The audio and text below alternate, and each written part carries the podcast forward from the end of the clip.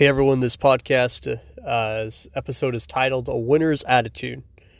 If you look at several people that we view as highly successful and we put on pedestals in different categories, whether it be uh, sports, entertainment, or business, and you look back on their journey getting to those certain levels, it's not that uncommon for them to have dealt with adversity or certain setbacks, whether it be maybe in the beginning of their life, maybe in the middle, or just in their overall journey.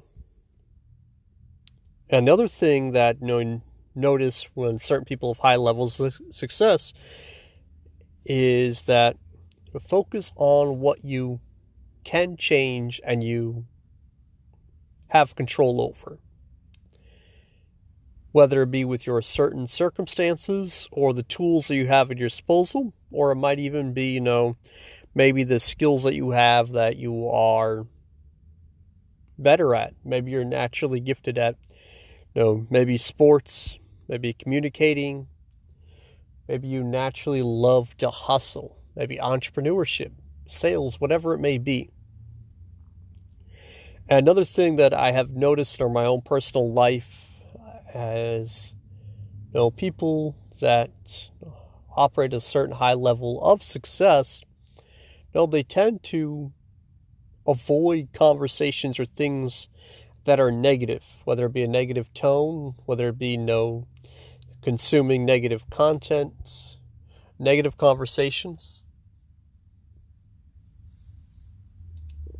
So it's easy to start getting bogged down with what is negative and what's wrong when that's what you're always consuming. I've noticed with certain people when I observe how they talk, it's also a common denominator that they consume a lot of negative information and content, whether it be on the radio, social media, with other people that they put themselves around.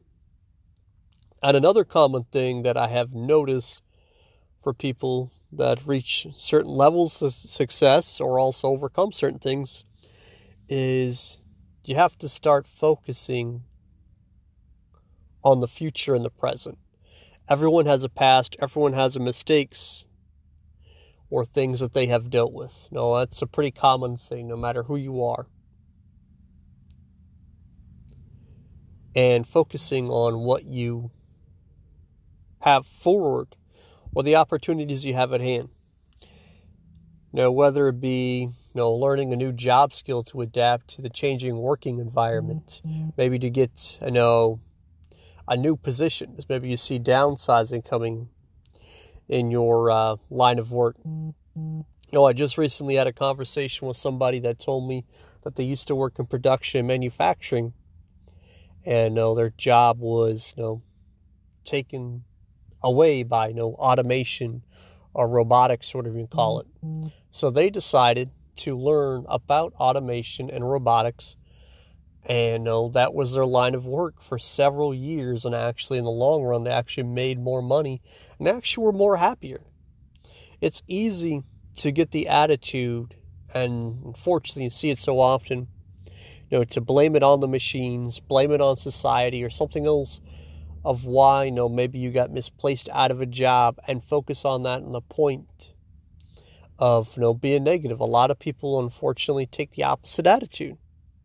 Know, there's a lot of people that have reached certain levels of success because they were willing to adapt and change and put in the work and not stay focused on what they don't like and what they cannot control. So that's just some food for thought for you tonight. I uh, hope it brings you lots of value out there. And uh, just simply ask if you do enjoy the content to uh, you know leave a review on the different podcasting platforms, you know, such as you know Apple Podcasts, Google Podcasts, and also don't forget to subscribe and you know, share the content. I know as always, I appreciate you guys checking it out, and hope you guys have a great week.